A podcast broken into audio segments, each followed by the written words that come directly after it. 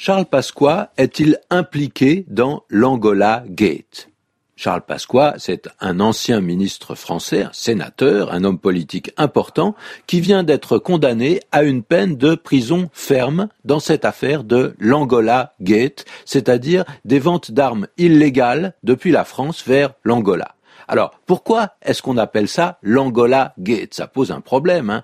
Cela signifie simplement le scandale de l'Angola, ou en tout cas un scandale lié à ce pays qui est l'Angola. Et ce mot gate, ce suffixe gate, fait penser à des pratiques illégales, à des choses interdites qui sont faites en cachette par un gouvernement ou par un organisme officiel. Alors pourquoi gate C'est un suffixe, c'est un, petit mot qui nous vient de l'américain à cause du scandale du Watergate qui avait fait tomber le président Nixon au début des années 70. Ça commence en 1972 et Nixon quitte le pouvoir en 74. La Maison Blanche, c'est-à-dire le gouvernement américain, avait fait poser des micros dans les locaux du parti politique démocrate, euh, qui était opposé au parti républicain, du président Nixon.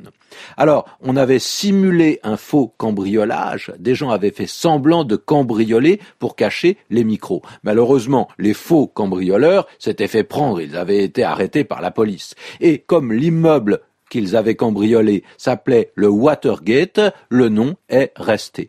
Alors on peut ajouter ce suffixe pour donner cette idée. C'est souvent un nom de lieu, un nom de pays. On a parlé notamment de l'Iran Gate, du Koweït Gate, et puis aujourd'hui on parle encore de l'Angola Gate.